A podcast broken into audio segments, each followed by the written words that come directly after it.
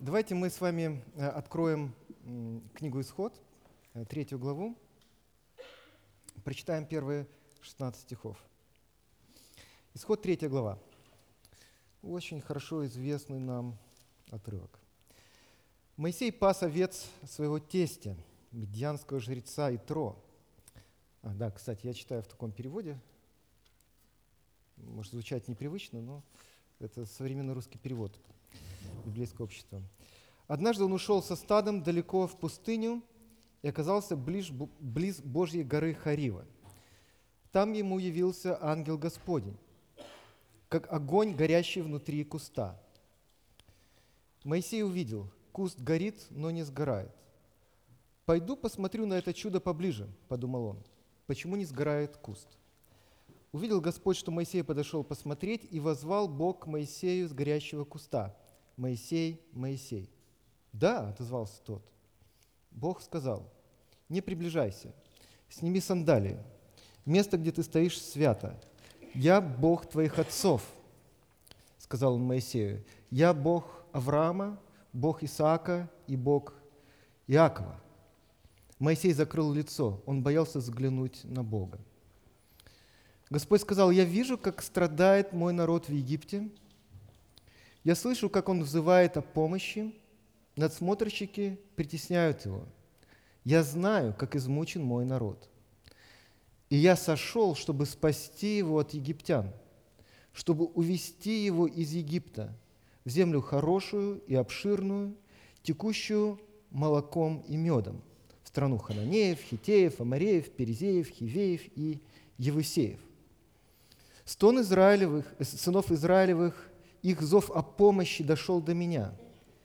Я увидел, как угнетают их египтяне.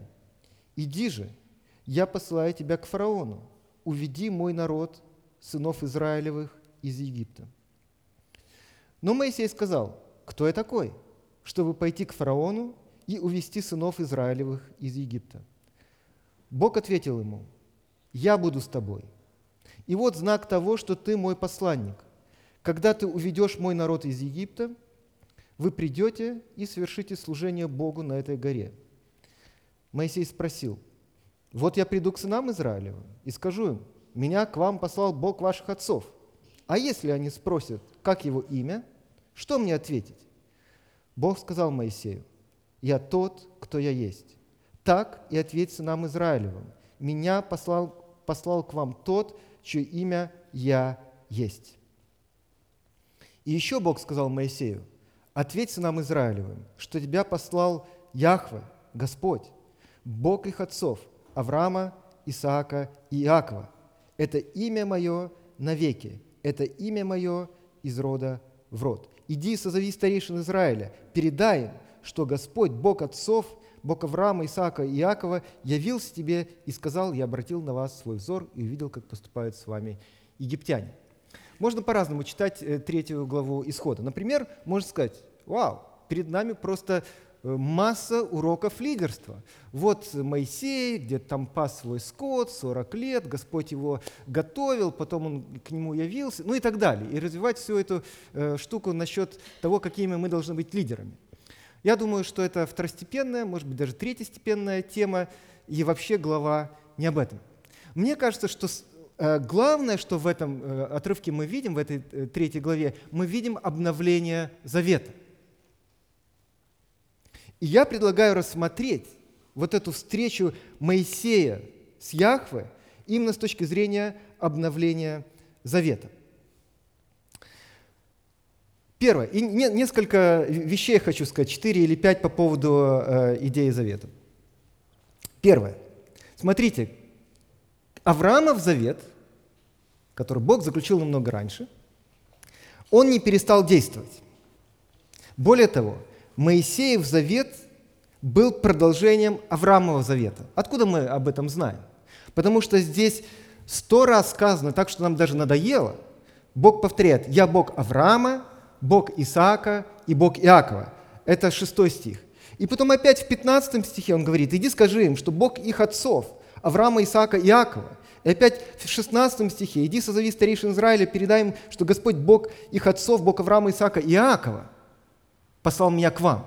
То есть автор этого текста, ну, Моисей, он просто не знает, из кожи вон вылазит, чтобы подчеркнуть, что тот Бог, который его посылает, это Бог Авраама. И это означает, что Бог не забыл Авраамов завет и не отменил Авраамов завет Моисеевым заветом, а наоборот, между Авраамовым и Моисеевым заветом есть связь, есть определенная преемственность, и в Моисеевом завете происходит обновление Авраамового завета. Можно сказать, что исход, не только этот эпизод, но весь исход является реализацией Авраамового завета, а не отменой.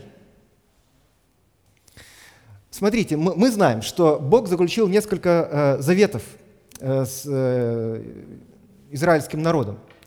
Моисеев, э, Авраамов завет, Моисеев э, завет, там, кто-то знает, что есть Давидов, и Новый Завет. И иногда нам кажется, что когда появляется новый э, человек, новый завет, то предыдущий завет полностью отменяется. Был Авраамов завет, одна история, потом появился Моисей, это совершенно другой завет, ну а новый завет отменил все, что было до этого. Но здесь мы видим, что Бог говорит, я по-прежнему Бог Авраама, Исаака и Иакова. То есть тот завет, который я заключил с Авраамом еще в 12 главе Бытия, в 15 главе Бытия, сейчас мы оттуда еще прочитаем, он продолжает действовать. Более того, он реализуется в исходе, он реализуется в Моисеевом завете. Поэтому вот он, самая первая важная вещь, которую я хочу сказать. Между заветами нет полного разрыва. Между заветами есть связь. Хорошее богословское слово – преемственность. Между Авраамом и Моисеевым заветом есть преемственность. Более того, я, хочу обострить все это. Я хочу сказать, что на самом деле нету нескольких заветов. Есть один завет – Бог заключил один завет со своим народом, и этот единый завет лишь меняет свою историческую форму. При Аврааме это был завет с большой семьей, при Моисее это завет с огромным народом и так далее. Но завет один и тот же. И можно сказать также, что Авраамов завет, он э, не просто связан с Моисеевым заветом, а он в буквальном смысле слова исполняется – в Моисеевом завете. Э, Аврааму было дано обещание земле и об освобождении его потомков из рабства. 15 глава Бытия. Давайте я открою, быстренько прочитаю. Смотрите, 15 глава Бытия, 13-14 стих. Это как раз та глава, где Бог формально заключает завет с Авраамом. «И Господь сказал, знай, что твои потомки будут 400 лет жить в чужой стране в рабстве и угнетении.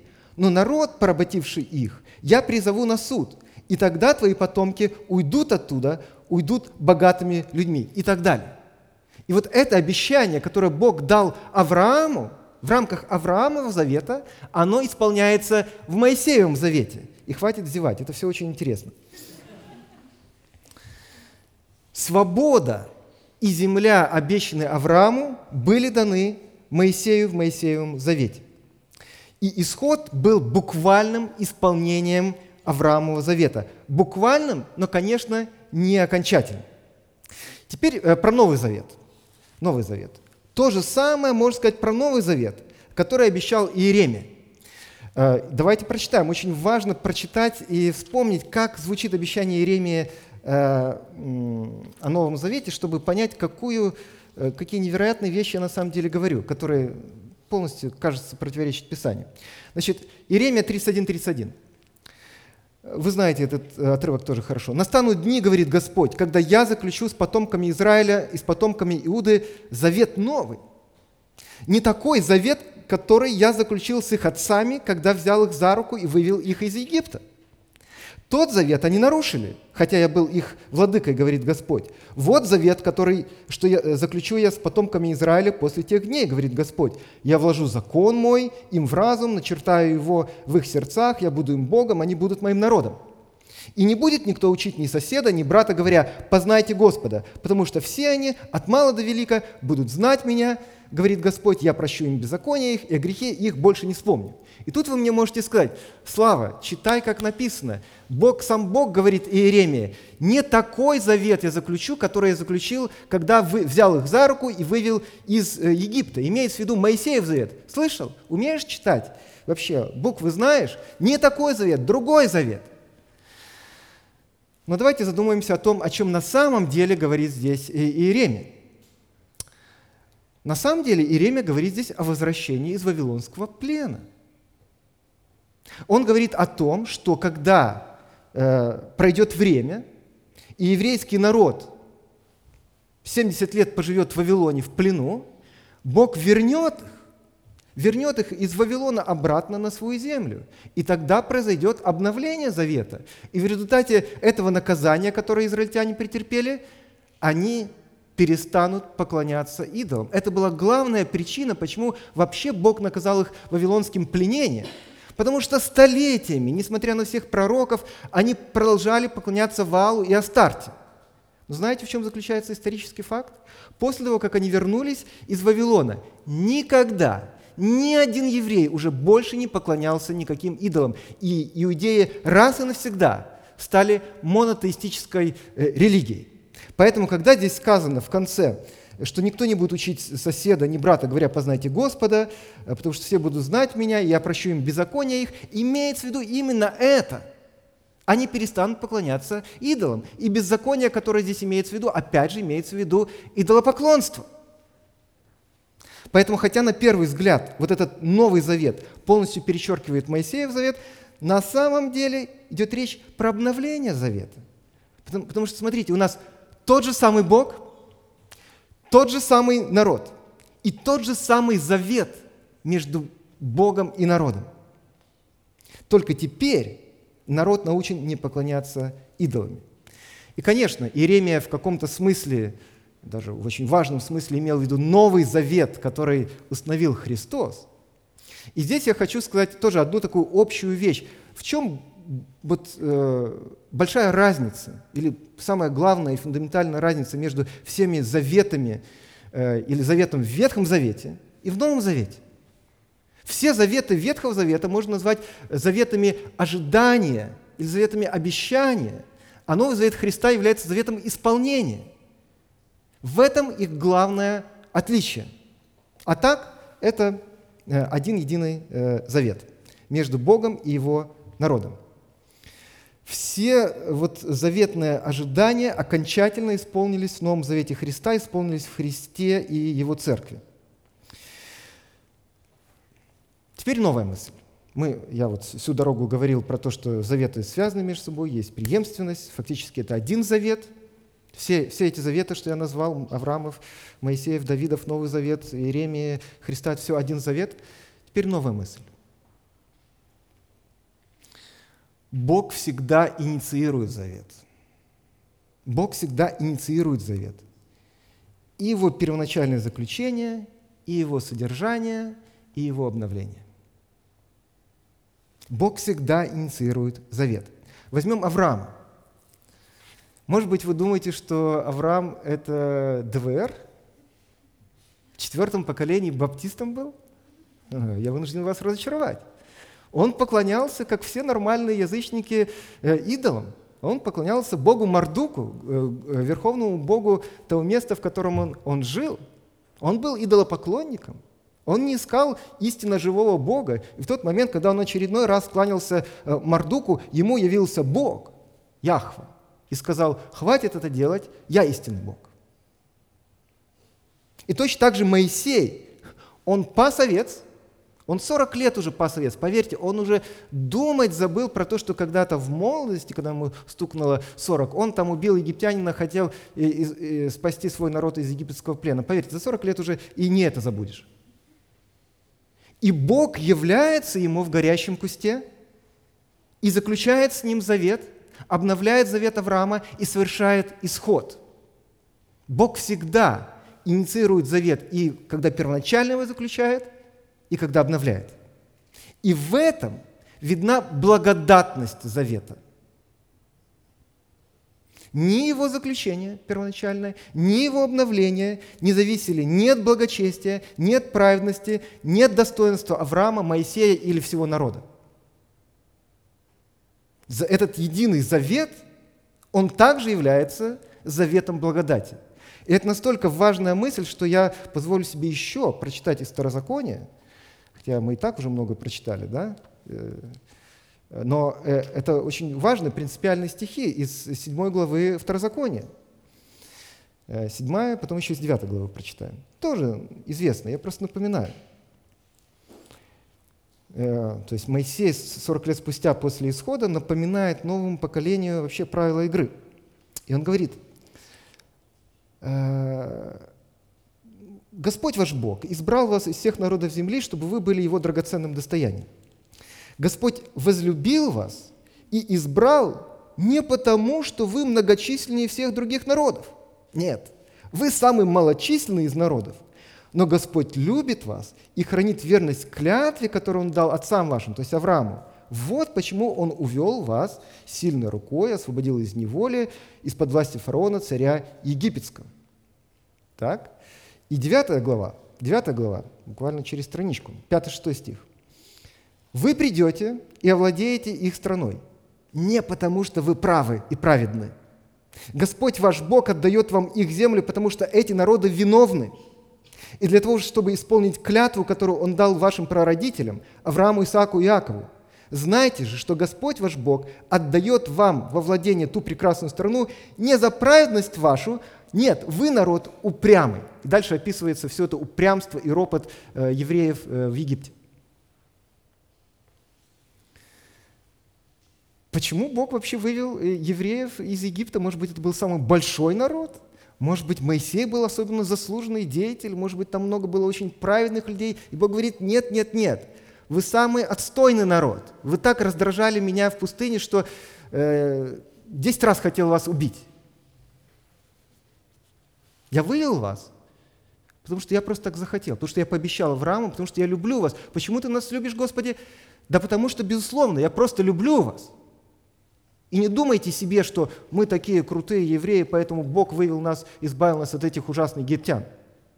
Завет, который Бог заключил с Авраамом, завет, который он потом обновил при Моисее, это завет благодати. Опять же, не нужно думать, что а, Авраама завет был благодатный, а Моисеев завет – это завет дел. Это не может быть дальше от истины. Завет Моисея точно так же завет благодати. Не было ни одного завета, в котором люди должны были бы э, спасаться делами. Один завет, и это благодатный завет. Вернемся в третью главу Исхода. Э, эта глава известна тем, что там вот это хитрое имя Бога Яхва. В синодальном переводе Иегова. Что у вас в новом э, русском переводе? М? 14, 15 стих. Просто Господь, вообще никак. В синодальном хотя бы Иегова, у вас вообще никак. 15 э, стих. «Еще Бог сказал Моисею, ответь нам Израилем, что тебя послал Яхва». Это еврейское имя, э, слово, а на русский язык э, во всех переводах оно переводится словом «Господь».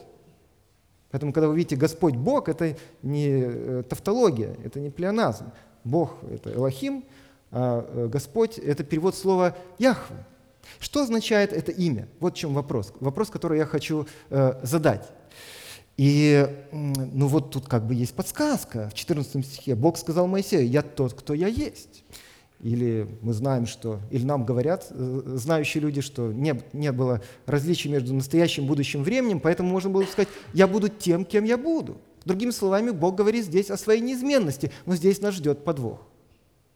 Если мы скажем, что Бог говорит здесь о том, что Он неизменен э, сам в себе, у Него такое бытие неизменное, вот, э, вот Он вечный, это не будет истинным значением этого имени. Потому что евреям в тот момент было глубоко фиолетово, э, меняется Господь или не меняется Бог. Изменен он сам в себе или не изменен он сам в себе. Им было важно знать, каков Бог по отношению к ним. И поэтому имя Яхве, я тот, кто я есть, на самом деле указывает на неизменность Бога, но не в самом себе, а на неизменность Бога по отношению к израильскому народу и по отношению к завету. Яхве, другими словами, верный завету. Я помню, что я обещал Аврааму. Я не собираюсь отказываться от своих слов, хотя 400 лет прошло. И я исполню то, что я обещал Аврааму. Я Бог, верный завету. И поэтому для евреев с этого момента слово «Яхве» стало заветным именем Бога, настолько священным, что они даже боялись его произносить, потому что это Бог, который дает обещания и никогда не нарушает их, который верен завету, который он заключил с народом.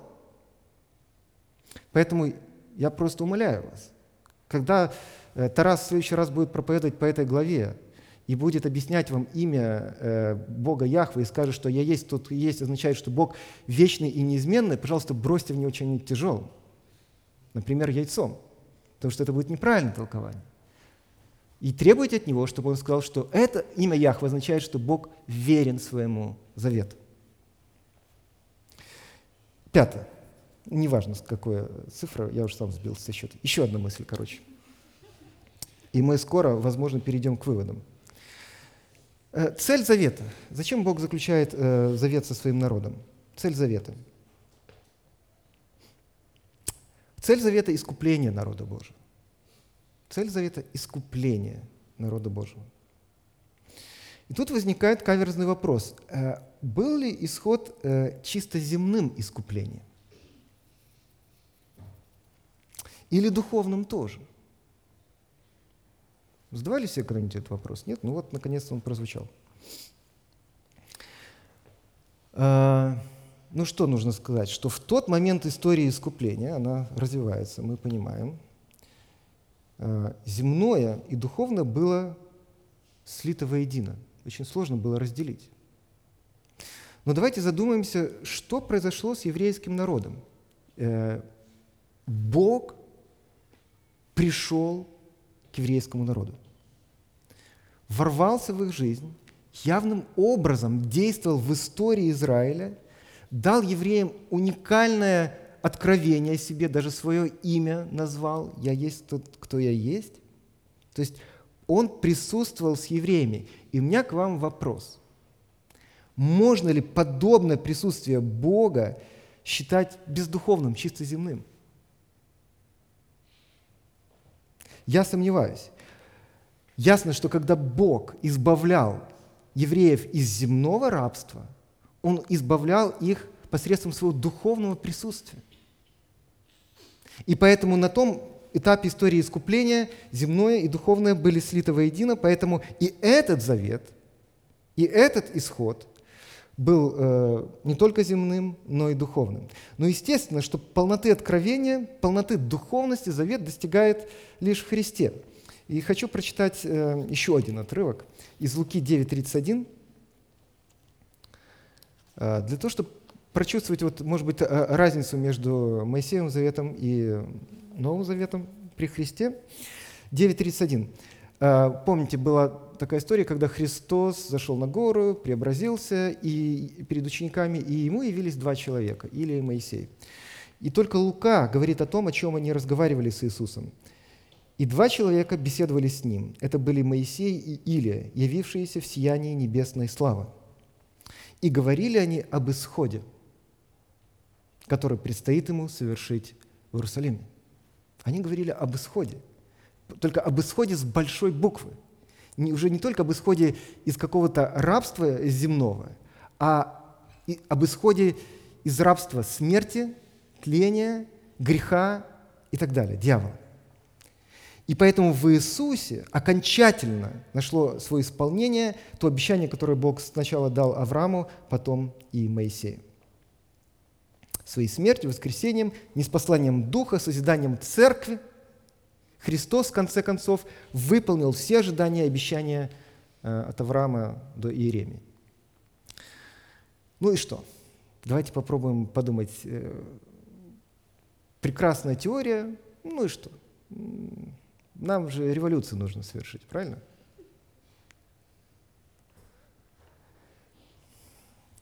Три вещи хочу сказать. Вот тут у меня четко будет нумерация. Тут проще. Три вывода. Первый вывод полностью перечеркивает все, что я сказал до этого. И показывает нерелевантность моей проповеди. Бог заключил завет не с белорусским народом, а с народом Божьим – с этническим Израилем в Ветхом Завете и с церковью в Новом Завете, с верующими и их детьми. Это я для Бена сказал, про детей.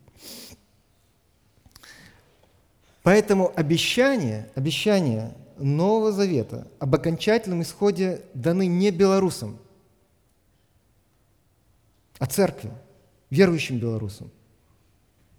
И Бог не обещал нам, белорусскому народу, исход из тирании бывшего президента. Эм, мы эм, на протяжении целого месяца молились эм, возле ратуши днем, и поначалу к нам приходили католики, потом они сбежали. Вот. Но когда они приходили, там была одна женщина, э, которая, э, которой был э, такой лозунг. На Беларуси Бог живе, на Беларуси Бог живе. Очень сомнительный лозунг, очень сомнительный лозунг. Мы любим наш народ, я люблю наш народ, наш народ безбожный. На Беларуси Бог не живет. Он должен жить, но он не живет на Беларуси. И любовь к народу не должна ослеплять нас. Бог заключил завет не с белорусским народом, а с народом Божьим, с церковью, с верующими в Христа. Как же нам применить истину о завете к нашей ситуации в сентябре 2020 года? Э, ну вот так вот. Э, когда заветный народ, когда заветный народ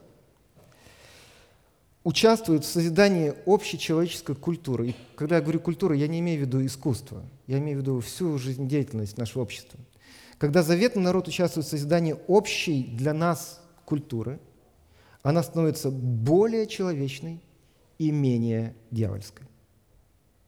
Когда заветный народ участвуют в созидании общей для нас культуры, эта культура становится более человечной и менее дьявольской. Исследования историков буквально последних 15 лет показали, что современные западные ценности не существовали до прихода э, Христа, до появления христианства. Э, например, у римлян, греков, тем более персов, не было вообще даже такого понятия, как сострадание к, несчастным и угнетенным. Только когда появилось христианство, э, люди вообще обратили внимание, скажем, на прокаженных и стали их лечить. До этого это были просто изгои общества, то есть там сдох никому ты не интересен и так далее. И это означает, э, что мы, как уникальный народ Божий, выполняем роль соли и света в нашей общей культуре. То есть соль, мы предохраняем общество от гниения – и свет. Мы помогаем отличать истину от пропаганды, при условии, что если сами не занимаемся пропагандой в церкви. Но у заветного народа есть уникальная миссия. А часть нашей миссии – это участвовать в создании общей культуры с белорусами. Но у нас есть уникальная миссия, как у, как у заветного народа Божьего – провозглашать Бога во Христе. Бог есть. И Бог дает познать себя в Иисусе Христе.